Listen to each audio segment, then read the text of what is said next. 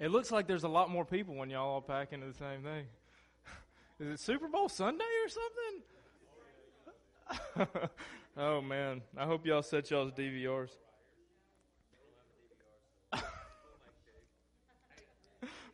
somebody loses, somebody wins, right? I hope it's on till midnight. No. Um, so we're going to do things a little bit differently this evening. We're going to start this evening and pick up where we left off last Sunday in Ecclesiastes, and then we're going to close out with worship. Um, I'd kind of talked to Sandra before. Uh, before everybody had gone to class. And this Ecclesiastes, I don't know if y'all felt this last time, but Ecclesiastes is one of those books that sits heavy on you. And, and it, it especially if you're preaching this, as the preacher, this sits heavy on me. Um, so it would be nice if we could leave on a high note in worship. And I'm hoping that we get today and see a little bit uh, of the contrast because I'm going to actually, if we make it to where I feel the Lord is leading us in this, we're going to jump over and take a glance uh, at some New Testament uh, scripture to kind of contrast with what we're seeing in Ecclesiastes. So uh, before we uh, start, I want to open us up in prayer. And I ask that y'all be praying for me as I am teaching this. Um, I'm just going to be reading from where we left off last time and just speaking what the Holy Spirit lays on me to say. And that is very frightening because I have no notes. Um, but we'll rely on the Lord to move. Um, and I believe that He's faithful to do that. Um, so let's open in prayer. We'll let them kind of shuffle to where they're shuffling. Let's open in prayer, um, and then we'll then we'll begin uh, with a, a slight review. And the reviews will come each time. So if you completely forgot what we talked about the last time, we'll do quick reviews before each each of these, so that you can kind of uh, pick up with where we were at the time before. Uh, the good news is the theme is going to be the same: vanity of vanities throughout this entire book. Um, so it's going to be heavy on our souls, and I hope that it is heavy enough that it will break our hardened hearts and that the Holy Spirit will move in us to, to rebuild us back uh, and sanctify us through this process. So let's pray. Lord, I thank you for this day, for allowing us to gather together to spend time in fellowship with you, with one another, to spend time in your word. Lord, I pray that your Holy Spirit would move in the hearts of those who have already been listening to your word in the classes this afternoon and in the preaching this morning, and that your Spirit would move to break hearts, that you would tear down our hardness, you replace our hearts of stone with hearts of flesh that you have made to beat only for you. Lord, you know how heavy this book weighs on me and how how much of my flesh you have to continually refine and prune to get ready my heart to preach this book. Lord, you know what you've done all already through the time that I've spent in studying this. And I believe that as you have led me to preach and that you have led me now to preach this, that you are faithfully working in hearts. Lord, though I would hope that it would be everyone that would hear. If it's only one, then so be it. If it's only me, then so be it. Lord, let your Holy Spirit move us because if you do not move us, then we cannot be moved. Lord, straighten our crooked hearts, because if you do not straighten our crooked hearts, then they cannot be made straight. Guide us in your path as a church. Lead us as a church body and as individuals to further and further be sanctified to further and further be made in your image and to bring you glory, not just in this building, but as you send us out to our homes, to our places of work, to our schools, and to this world, that we would be lights for you. I thank you for Christ and for the cross, which brings meaning to my life and to all that draw near to you. It's in Christ's name. Amen. All right, so we're going to be in Ecclesiastes. We're going to the text we're going to pick up on is going to be in uh, chapter 1 verse 12. I kind of want to give you a, a little heads up as far as where we're going. We're going to be spending a little time in chapter 1. Uh, we're going to jump to chapter 2. I hope to finish chapter 2. And if you look at chapter 2 and you've ever sat in any class or whatever that I've ever taught, then you're thinking, you know, he probably wasn't kidding about missing the Super Bowl. Because chapter 2 is a pretty long chapter and it has a lot of meat in it. So uh, I pray that you would pray for me as I teach it, that I would not be uh, timid in running you past your allotted times, even though you may look at me like, Landon, it's time to leave, right? Honestly, I don't care if it's time to leave, okay? And I, I want y'all to understand that, that I'm not running on your clock. You can ask Kip not to let me preach anymore if you want, okay? But I don't care about your time and what you have to do after this because God has led me to preach this word to you, and He has led me to do it boldly. So, first, let's go over a uh, little bit of recap about what we looked at last time. Uh, high points, everything is meaningless. But, where is everything meaningless? Or in what context is everything meaningless? Under the sun under the sun. So when we say that everything is meaningless or everything is vain and pointless, what do we not mean in that?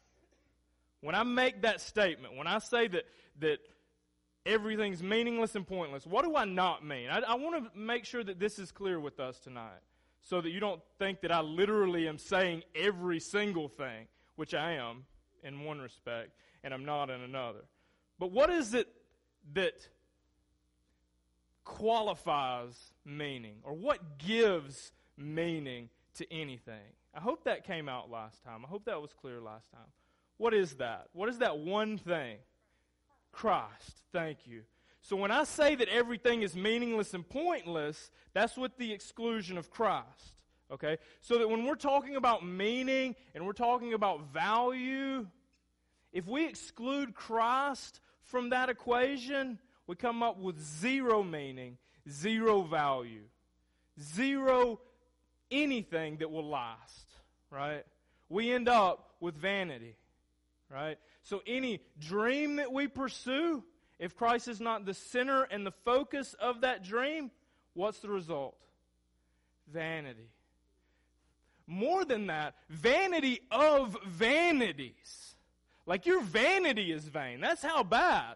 If you exclude Christ from this picture, that's how hopeless and meaningless. If we exclude Christ from our lives, not only is it meaningless, it is exceedingly meaningless. Not only is it vain, but it is vanity of vanities. So let's just understand that, that, that when we speak of everything that we're going to look at in Ecclesiastes, what I want you to have in the back of your mind, what I want you to be thinking about and pondering is what does Christ do there?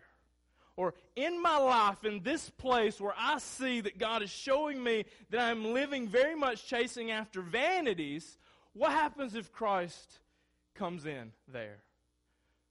Or is it also possible that there are places in our lives that when Christ comes in, that thing goes away? Because that thing in its very nature is a vain thing, right? So we're going to find as we look through the book of Ecclesiastes kind of two big categories. There are going to be things that Christ, when He's there, when He's present in it, He infuses meaning, or it would be meaningless and pointless and vain without Him. And there's going to be things in our lives that with Christ present, those things have no place. Okay? So this is, this is kind of the context of where we're at uh, in Ecclesiastes chapter 1. Uh, we left off last time kind of with the question in verse 11. We don't remember what happened in the past, and in future generations, no one will remember what we're doing. And the question we kind of left with is Are you just going to be forgotten? Is your life going to be meaningless and pointless and vain? And then not even ha- like we I don't know that there was maybe one or two people that knew who their grand great grandparents all of them were, right? So that's an illustration of just how quickly we will be forgotten. Is that many of your great grandchildren will not even know that you existed unless they go to like ancestry.com and look you up, right? And there's going to be a point to where if they looked you up in ancestry.com, that's not even going to be around anymore, right? So I wanted us to kind of end there so that you could kind of be thinking about this because that question, the question that you, you know, when we start thinking about are we going to be forgotten, right? What are we going to be remembered for? Who are we going to be remembered by? That's a big one. Like if we're remembered by only one, let that one be Christ because that's the one that matters. Okay? I want you to I wanted you to kind of be thinking about that. I didn't realize I would get to preach again this Sunday night.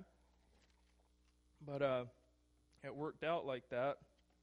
But I hope that you've been thinking about that. I hope that's been a question that's kind of been itching away in your mind because the rest of this book is going to kind of help us to look at that. It's going to help us evaluate our lives, the meaning and the purpose that's in our lives, if there is any.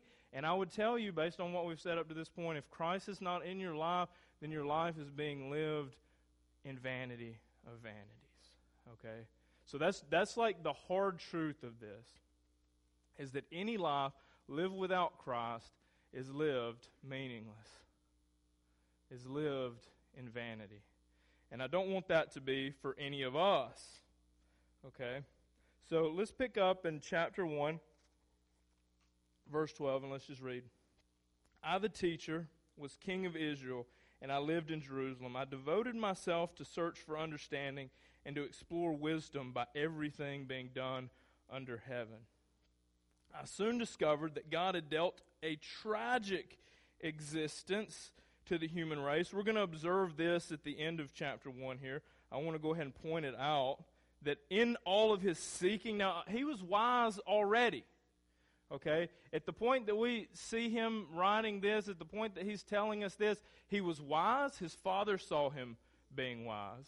God said, Hey, what do you want? Ask anything. And he was wise enough to ask for wisdom and God gave him more wisdom.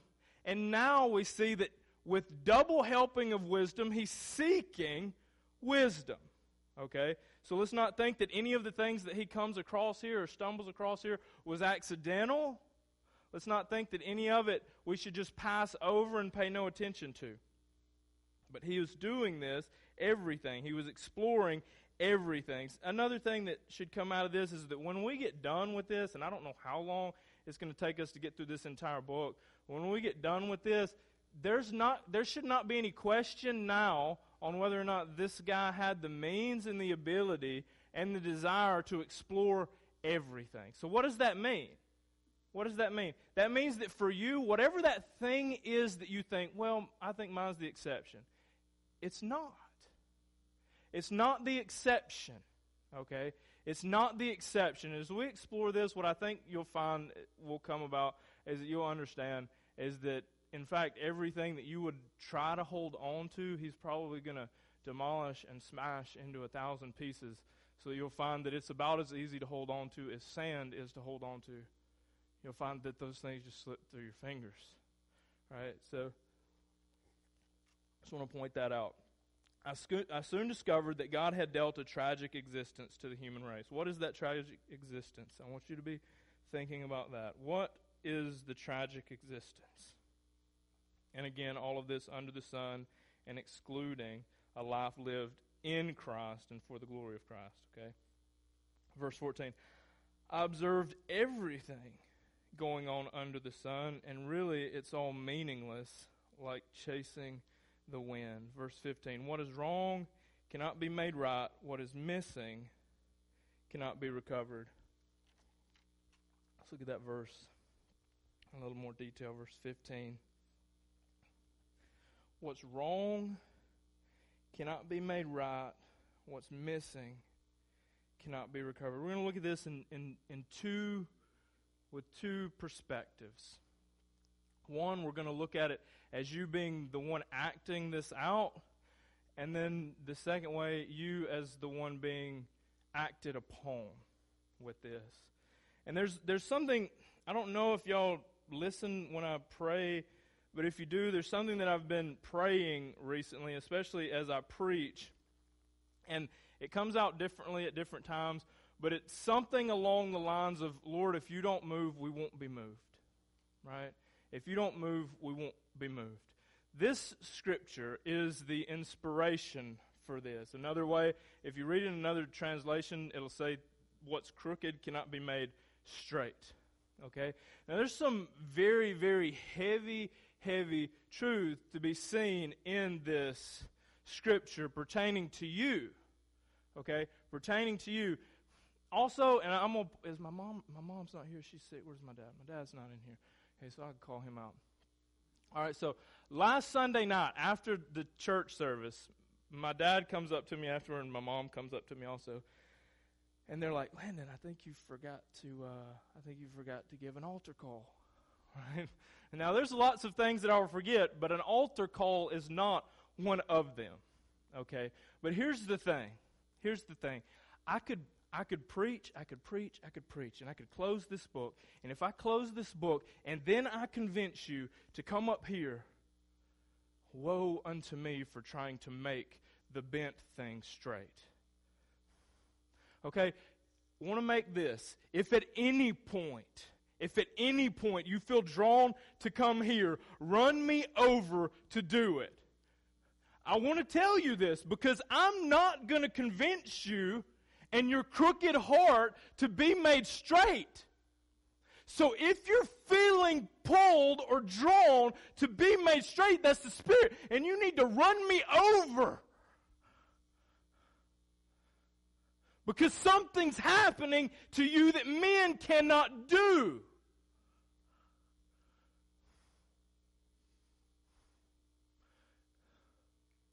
Under the sun, I could speak. I could speak with the tongues of angels. What would it be if God doesn't move? vanity of vanities. That's my church, my biggest fear, my biggest fear when giving in to the call to preach was that I would preach. That I would preach. That I would talk and you would be like, wow, that just blows me away every time. I love to hear Landon. Man, do you hear the way that Landon says these things? Man, I'd rather be not, nobody show up because I was preaching God's word than everybody showing up because something I bring to the table because I cannot make the heart straight. The heart bent towards sin, man cannot bend straight. Do you understand that?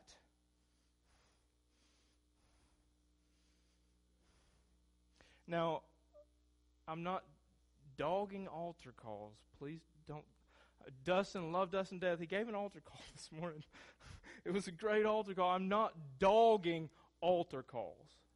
But for this, you come when God calls you to come. Okay? Don't wait on me. I pray that you never wait on any preacher to speak good words to your ear. Because men cannot make your crooked heart straight. Only God can, and only the preaching of His Word can. So woe unto me if I close this book and speak nothing of it, and then you come to Jesus. Did you? Or was it vanities? What's wrong cannot made cannot be made right. Christian, lost person, under the sun, this truth is a very, very depressing truth. I want you to think of your life. And I want you to think of the sins and the atrocities that you yourself have committed with the understanding that once you did it, it could not be undone. This is part of the meaning of the law had no power to save you, only to point out how lost you really are. This is why Ecclesiastes scares me. It's in the Old Testament, part of the law. You read much of it, and uh, let me go ahead and point out to you if you hadn't read it, you're not going to find Jesus' name mentioned directly in this book. We will see Jesus. This is an amazing thing is that you do you do see him. You do see him, but this book weighs so heavily because it shows us it shows us the vanity of life apart from Christ and the meaninglessness, the hopelessness of a life lived apart from Christ. And it is depressing. It is very depressing, and I hope it's so depressing that the Holy Spirit breaks you and brings you to Christ. I hope instead of running to pills, you run to Christ. I hope instead of running to the drink or to the bottle, you run to Christ. Because what we're going to find is none of that can straighten you. None of that can make right the wrongs that you yourselves have committed. And what's missing cannot be recovered. That time, that time that's missing because you spent time at work instead of with your family, do you understand you don't get that back? Hmm. You understand all the time wasted in sinful endeavors you do not get back, church? How often, how often as we get older in age, we say, Man, I wish I could have got that time back. I wish I'd have known Jesus in high school. You don't get it back. You don't. You get right now. And the truth is, many of you would rather be watching the Super Bowl I wonder what commercial's going to come on that's going to make me laugh. I wish this got hushed so I could get home and watch those commercials. What's missing cannot be recovered. That's you. That's you. You do wrong. You waste your life. And there's another aspect to this. Many of you have been sinned against in some way, in some fashion. I'm sorry. A lot of times it doesn't cut it, does it? You know what I'm talking about. You hold grudges for decades because I'm sorry under the sun means nothing. You don't know repentance. So, how could you forgive? Vanity of vanities. Many of you have missed out. Whether it was a parent not being there, whether it was a good parent not being there. The truth under the sun. What's missing cannot be recovered. How sad is that? Truth is that is that that not just sad? a tragic existence. He says, I soon discovered that God has dealt a tragic existence to the human race. It's not just you. It's not just you. You're not the only one going through these things. You're not the only one sinning or being sinned against. You're not the only one who has ever done wrong to someone else. You're not the only one who will ever have something done wrong to you. This is a tragic existence to the human race. This is depressing. This is depressing.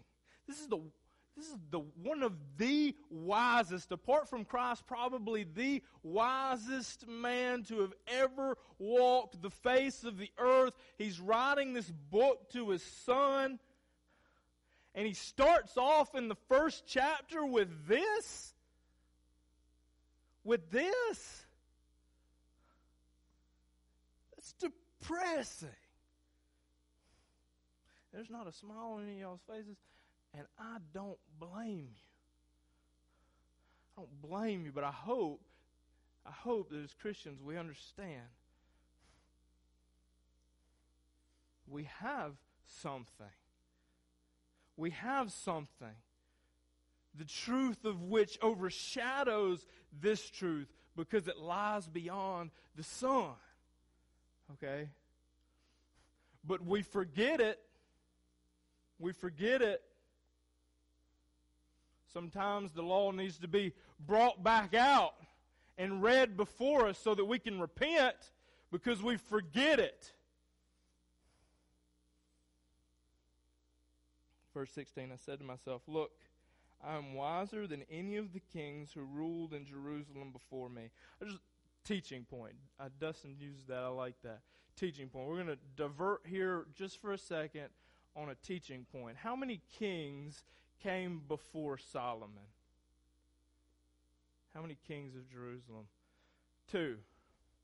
Two. So either he's making a big deal over nothing here. So let's look at the two kings, okay? So he says, I said to myself, look, I'm wiser than any of the kings who ruled in Jerusalem before me. Let's, let's, let's look at what he's saying here. So, so we got Saul, who was ejected from kingship and then he was usurped by David, which is the second. And then, do we really need to go over all the missteps of David? right? Solomon, uh, let's understand this. Solomon is the result of said misstep. All right? His, his mama is that woman. right? His mama is that woman. So here's Solomon saying, man, I got a one up on wisdom on both of those guys. Is that what Solomon? Did you think we wouldn't fact check you, man? Did you think we wouldn't look up? No, there's something else that he's saying. He not only he's including those two. He's including those two. He's also so that he get that wisdom on up there. He's including all the people that got ran out of Egypt or out of Egypt, excuse me ran out of the promised land. He's including all of those children burners. Right? You know why they got ran out? 400 years their sin God let build up. Still no repentance. So the wrath of God comes. So he's comparing himself to them. Don't we do the same thing? Do we not do the exact same thing? Lord Jesus, please let me compare myself to all of y'all. Right? Let me, let me make comparisons of men who are under the sun. You know what happens when we do that? We usually come out looking fairly good, unless we're somebody like Hitler, right? He would probably have a little bit harder time to do. Uh, for us, we're just average people. Like I can look at most people and I can be like, you know what? On on a good day of mine, I, I think I got them beat. Right? That's the problem. That's the problem. We go around comparing ourselves to one another, and we look pretty good because we're all dealt a tragic existence. And we, we lose sight of the one that if we'd had our eyes fixed on Him, on Christ, and we're comparing our wisdom to His, we'd be humbled. Instead of building ourselves up because we can compare ourselves with other fallen people. So let's not do that. That was kind of a side note. Let's get back on track. I have greater wisdom and knowledge than any of them. Verse 17 So I set out to learn everything from wisdom to madness and folly. I learnt firsthand that pursuing this is like chasing the wind. Verse 18 The greater my wisdom, the greater my grief. To increase in knowledge only increases sorrow. This is like th- as I was studying this, this was me. This is me, right? So I'm looking at this. I'm that guy. I put a, I put a lot of value on knowledge. Like I like to be the guy that knows the answers. I don't know if any of y'all are like that, but that's me. So I like to like if I don't know it, I'll pull out my phone and I'll Google it real quick, log that away, so that I know it next time you ask. Like I don't like to be caught off guard with the question that I don't know, and then I come to realize that the guy who who who probably forgot more in his old age than than a couple of lifetimes of me seeking out wisdom would ever come to know in the first place comes to this conclusion when it comes to the acquisition of knowledge and wisdom he has this to say about it. And we should be warned by this. We should be warned by this okay the greater my wisdom the greater my grief why You cannot know. And this is a big deal. This is a big deal. As we grow in our understanding, especially if our understanding and the horizon of that understanding is fixed underneath the sun, i.e., no spiritual wisdom, only earthly, carnal wisdom, do you know what we find? We find a lot of things that are just broken and that there's no explanation or no reason or purpose or no hope for ever fixing them right? We find that we have, it seems like I have no place and I don't fit well anywhere. And the more that I know, the more that I just realize how much of a misfit I really am in this world. That's depressing.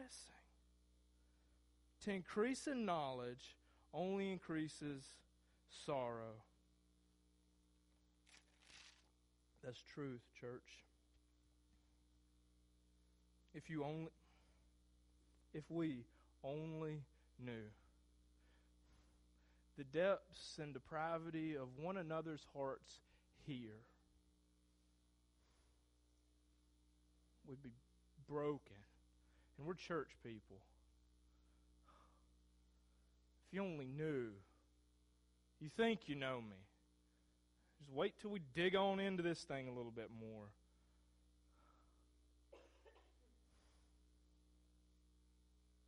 to increase in knowledge only, only increases sorrow if that knowledge is fixed in this world.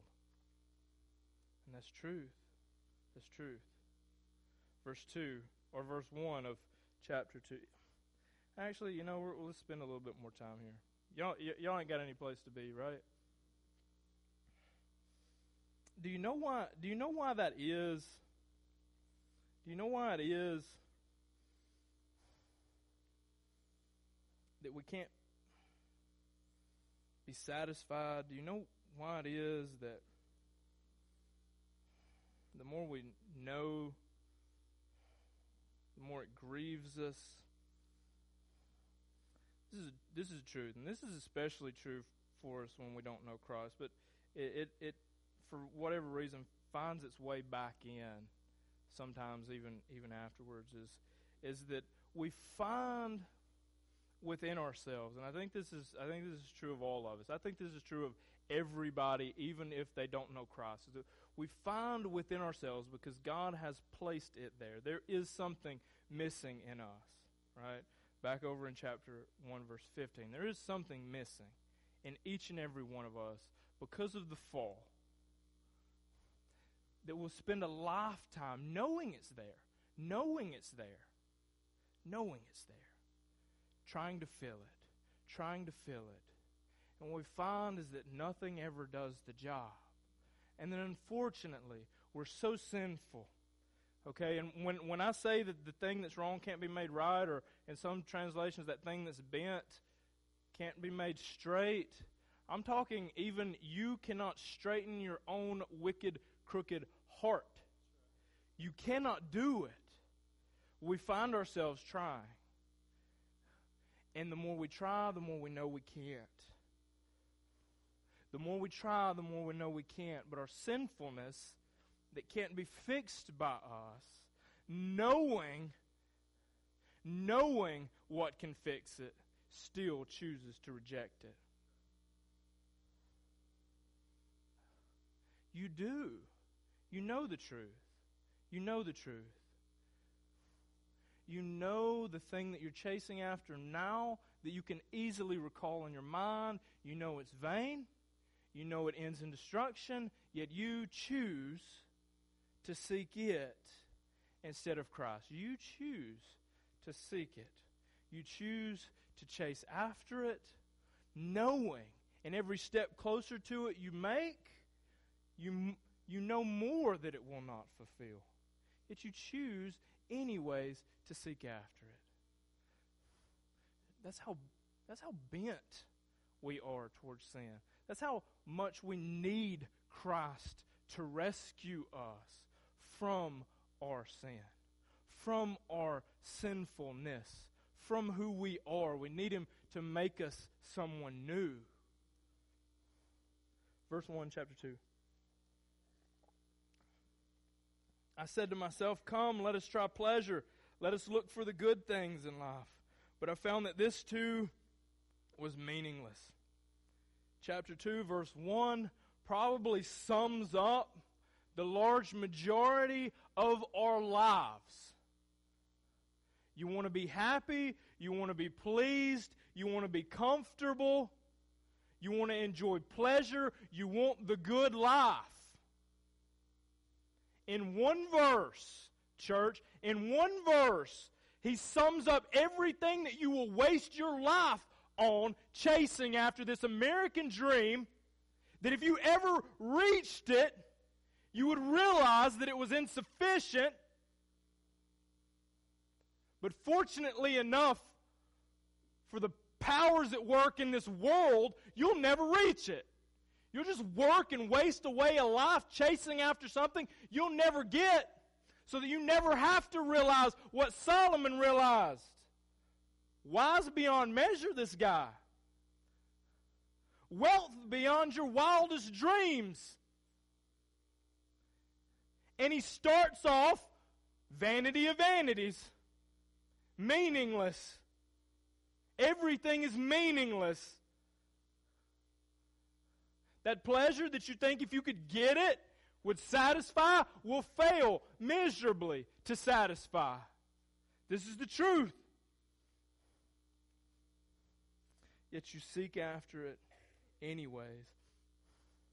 This is the this is the scary part for me as a preacher is I can preach it to you all day long.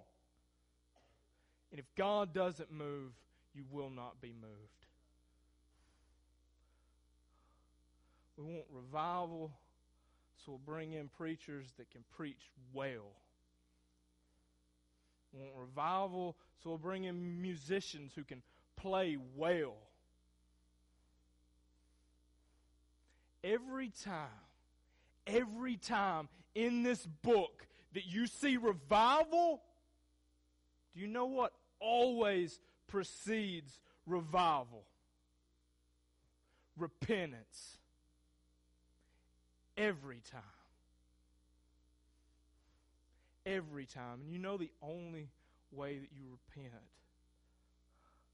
is if that bent thing is made straight. May God's Spirit make straight in your life that thing that is bent. That's my prayer. As I preach this, that's my prayer because I know I can say it a hundred times and it be ineffective. You'll sit right there. And giving no altar call will be as effective as giving a 50 minute altar call where I beg you to come to Jesus.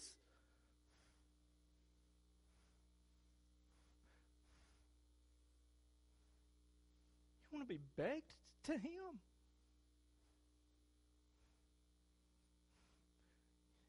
You think you need to be begged to Him? You don't know how unworthy you are.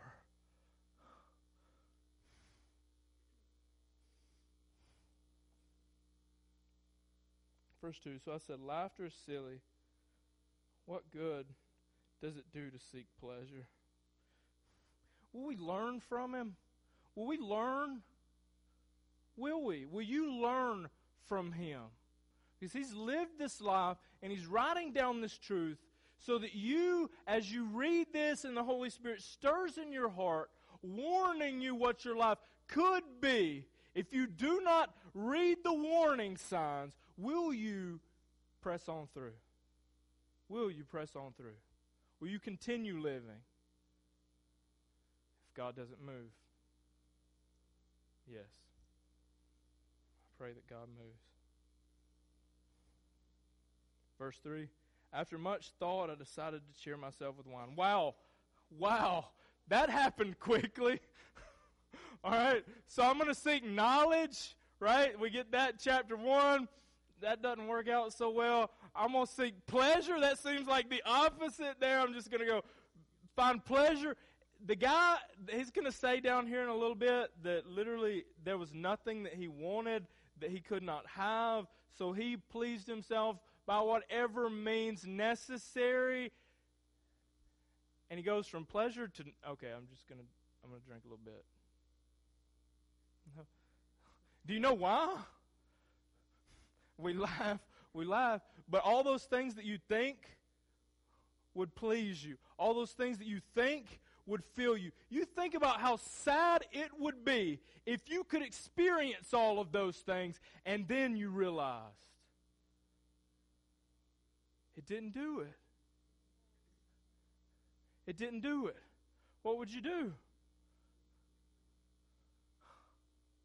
I just want to know, man. How, how many of us are living that kind of life right now? Huh? This is not the kind that makes you popular. How many of us are living that kind of life? I just want to be numb, man. Just, Doc, please give me some pills. Please. Let me just get something to drink, man. Just numb this stuff. It's hopeless Do you, do you see this? A life devoid of Christ is hopeless.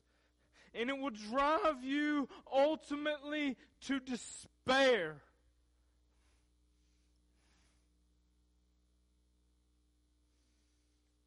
And while seeking wisdom, I clutched at foolishness. At least he's being honest here. That's what you'll find throughout this book is a broken-hearted man being very, very honest about the life that he lived.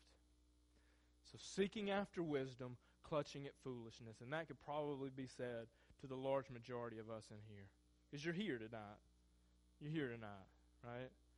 Your bit of encouragement. Hey, you made it. you're here. You're in church.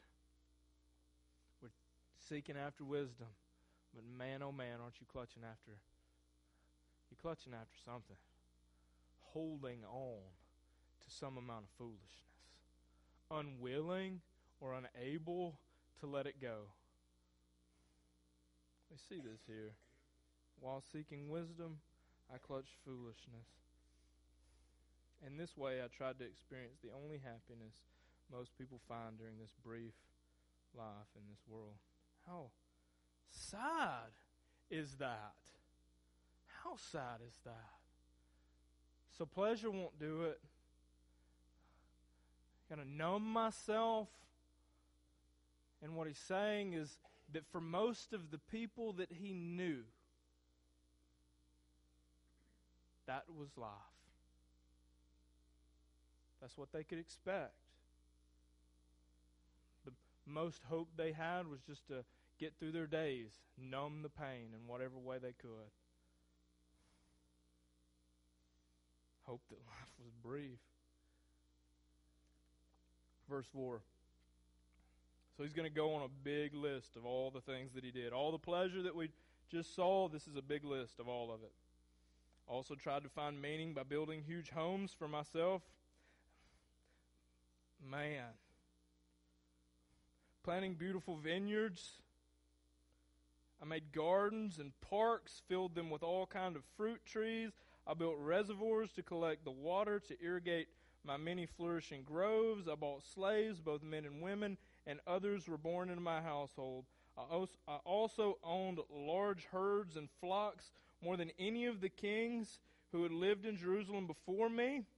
I collected great sums of silver and gold, the treasure of many kings and provinces. I hired wonderful singers, both men and women, and had many beautiful concubines. I had everything. I had everything a man could desire.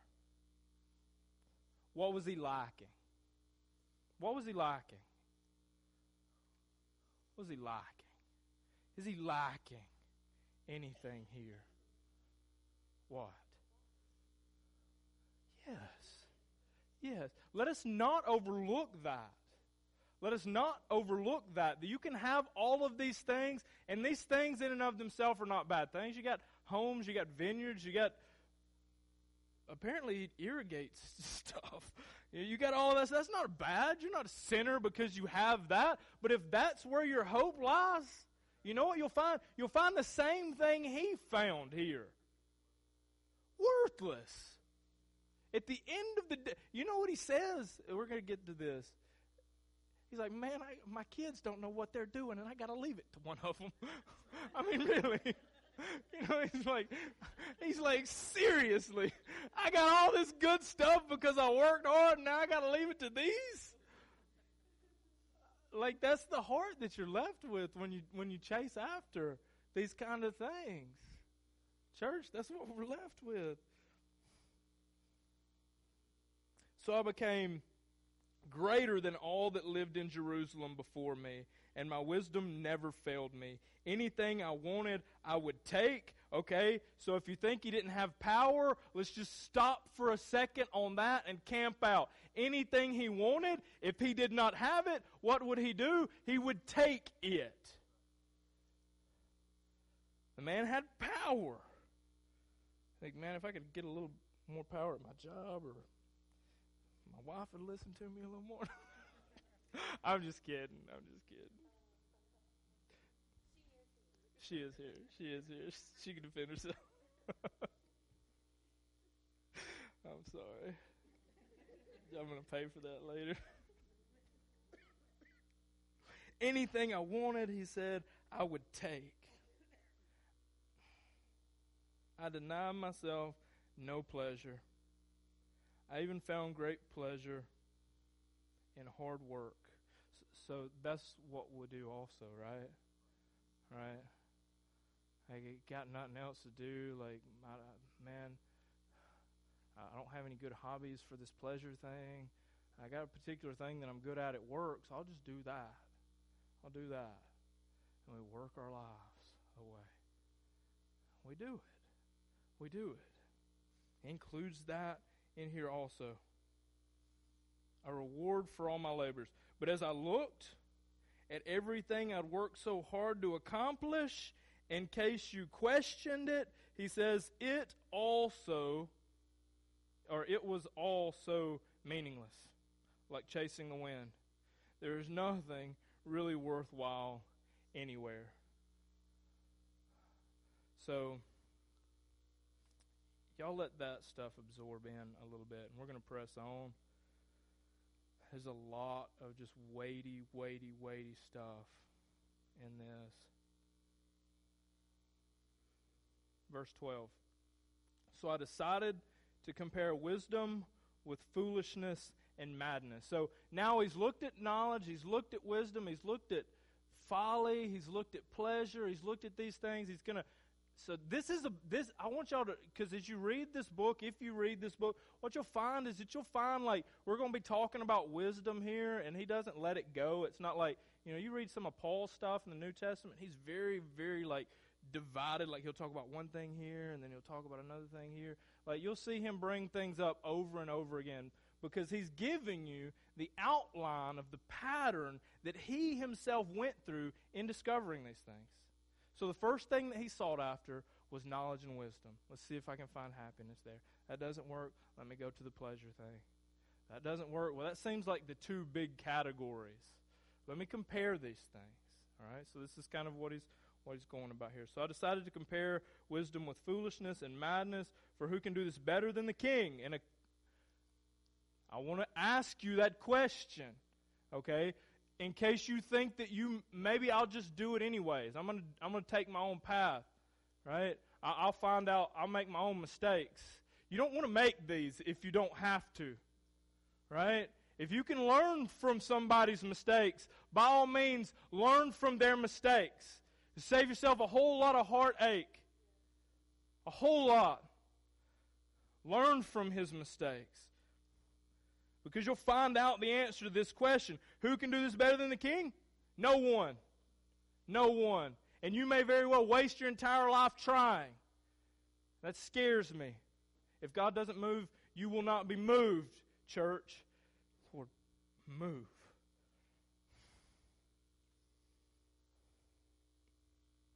Verse 13 I thought wisdom is better than foolishness, just as light is better than darkness. So, high note here. If you're looking to choose a path to chase after in vanity, go the, go the wisdom and knowledge route. unfortunately, unfortunately, we're going to find out either route, lived in vanity, lived with your eyes fixed under the sun, are going to lead to the same thing here. Verse 14 For the wise can see where they're going but the fools walk in the dark. So this is his justification for that. Yet I saw, so it didn't take long here. Yet I saw the wise and the foolish share the same fate. Verse 15 both will die. So I said to myself, since I will end up the same as the fool, what is the value of my wisdom? This is all meaningless. For the wise and the foolish both die. The wise will not be remembered any longer than the fool. In the days to come, both will be forgotten. So, the question that we left off with last Sunday night is anybody going to remember you?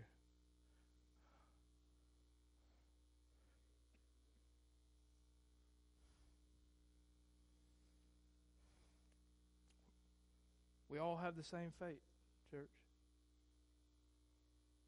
Whether I have a little more money than you or you have a little more money than me, have some minute amount of success more than you, or you have more than me. Whether you're more popular, whether you're more educated, you die. You die. So if you live your life chasing after anything under the sun, we all end up the same. Don't run that race. Don't run that race. We're going to go over in a little bit to 2 Timothy. We're going to look at some contrast to this and see how we should run, what race we should be running. Not a race chasing after vanity because we're going to get to that finish line and we're going to realize, oh, y'all weren't giving out prizes? Right? Wow. That was an awfully expensive entrance fee that was my life. I don't get anything in return. I need to be running a different race. Verse 17. This is what this is what happens. Okay, this is the king, church. This is the king. so I came to hate life. That's sad. That's sad. And unfortunately, some of you will end up there. Some of you won't heed the warning. You'll end up there, and I, I pray that God's Holy Spirit would plant some seed in you, that you would be reminded when you get there there's something beyond the sun. Right? Verse 18. So he hates life in verse 17. So I came to hate life because everything done here under the sun, again, this context is throughout. I hope you've been underlining this under the sun or under heaven every time we've seen it. Everything done under the sun is so troubling. Everything is meaningless, like chasing the wind. Verse 18 I came to hate all my hard work here on earth, for I must leave to others everything I've earned. Wow. Wow. So he worked so hard. He ran so far. He's gotten to this point in his life where he realizes I'm going to die, and all these things I've worked for, I've got to leave to somebody else. Let's, let's, let's read on and see how he feels about this. And who can tell whether my successor will be wise or foolish? Yet they will control everything I've gained by my skill and hard work under the sun. How meaningless. Verse 20 So I gave up in despair, questioning the value of all my hard work in this world. I hope that you would give up in despair. I would hope that you would give up that. I would hope that being presented by something else, something better, something greater, something far greater, that you would give that up. You would, you would stop chasing those things. Verse 21 Some people work wisely with knowledge and skill, then must leave the fruit of their efforts to someone who hasn't worked for it at all. Please, Solomon, don't hold anything back here. Tell us how you really feel about who you're going to be leaving all these things that you've worked so hard for, right? I'm, he's writing this book to his son. Can you imagine his son's reading this? He's like, man alive, what are you dad is senile or something. He's like, hey, I'll press on. I'll read it anyways. Dad's not going to get off my back until I do. And then he gets over here and he's reading this. What? Dad, man. What are you talking about here? You, I thought you loved me. What are you saying about me? You don't think that I, I can I can handle what you worked so hard for? This too is meaningless. A great tragedy, verse 22. So, what do people get in this life for all the hard work and anxiety? Their days of labor are filled with pain and grief. Even at night, their minds cannot rest. It's all meaningless. So, I decided there's nothing better than to enjoy food and drink and to find satisfaction in work. Then I realized that these pleasures are from God. For who can eat or enjoy anything apart from Him? Verse 26 God gives wisdom, knowledge, and joy to those who please him. But if a sinner becomes wealthy, God takes the wealth away, gives it to those who please him. This too is meaningless, like chasing the wind. I want us to contrast this. I want us to look at how Solomon here is looking at all the hard work that he's put in because all your lives are going to be spent up one day. I don't know if you realize it, but we're all going to get there, right? We're all going to have lived for something, right? Either you'll be able to categorize it as vanity of vanities, meaningless, or you'll be able to say that it was good service, right? It was work for Christ, okay?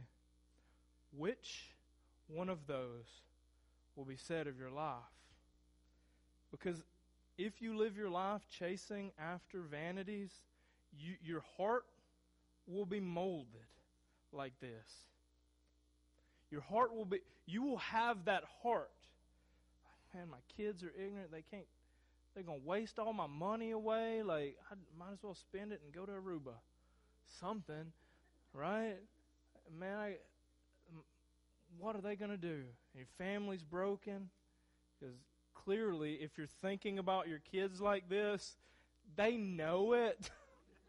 All right? Yeah, they know it. I'm sure it came out at some point. Okay? It's probably not a question of them. So you got all kind of issues going on because the heart is changed through this kind of running. Right? When when these idols become your obsessions, your heart turns more and more towards those idols. You get invested in it. I spent 30 years here, man. If I can just get another five or 10 out, right? That's, we say that about our jobs. If I can just, man, if I can just get another 10 years in, I'll retire. And then whatever comes next, you know? We run, we run, we run for vanities. You, you know it's vanity. You know it's vanity. Yet you still run after it. You still chase after it. Your heart is set and fixed on it. You want it. Your heart is your heart is bent.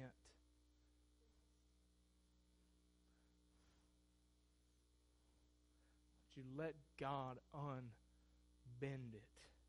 Would you let Him make it right? Because that's not the heart that I want for you. That's not the heart that I want for me. Let's turn over to 2 Timothy chapter 4. So this is Paul's letter to Timothy, his second letter to Timothy. He's writing here encouraging Timothy. Paul here is like last letter time. This is like if if you were going to say something, like you're on your deathbed and this is the one thing that you got to say, what are you going to say to somebody? We know what Solomon's going to say. Right? I came to hate all my hard work, for I must leave it to others. Right? That's it. Like I worked for, this is it. Like he got there to the end. This is it. This is what I worked so hard for. Now I got to leave it for somebody, and we find Paul on the other end of the spectrum. Verse verse uh, six in chapter four. As for me, my life has already been poured out as an offering to God. The time of my death is near. I have fought the good fight. I have finished the race. I've remained faithful. And now the prize awaits me. You chase for something, dust is what it will be. He chased for something moth and rust could not corrupt. And now, at the end of the race, and now a prize awaits me the crown of righteousness, which the Lord, the righteous judge, will give me on the day of his return. That's what he was running for. That's what he was running for. He was running for a higher goal, a higher prize. And he is nowhere in this is he bummed out, right? I mean, he's he's at death. Like, look at the guy's life. We've reviewed this in past that in past messages, right? We've looked at this. We know what the guy's life was about. He's been running this race, and it has been a difficult race. It has been a trying race. And he gets here to the end, and he's not like, man, this was all in vain. This was all wasted. Now I got to leave it to you, Timothy. Now I got to leave it. Now I got to leave it to you. Really? No, that's not what he's like. And the prize is not just for me. How selfish are we when we chase after our earthly dreams and our earthly pleasures? We want it just for me. Why? There's not enough of it. There's not enough of it. If you got all of it, look at Solomon. Look at the guy, had everything you could want. You had all of it, you would still find it lacking. That's why you're selfish. You know nothing can fulfill it. Nothing can make you whole apart from Christ. Yet you reject Him in your sinfulness. That He would bend us straight. That we would have hearts like this. The prize is not just for me, but for all who eagerly look forward to His appearing. Do you look forward to His appearing? Or does that frighten you?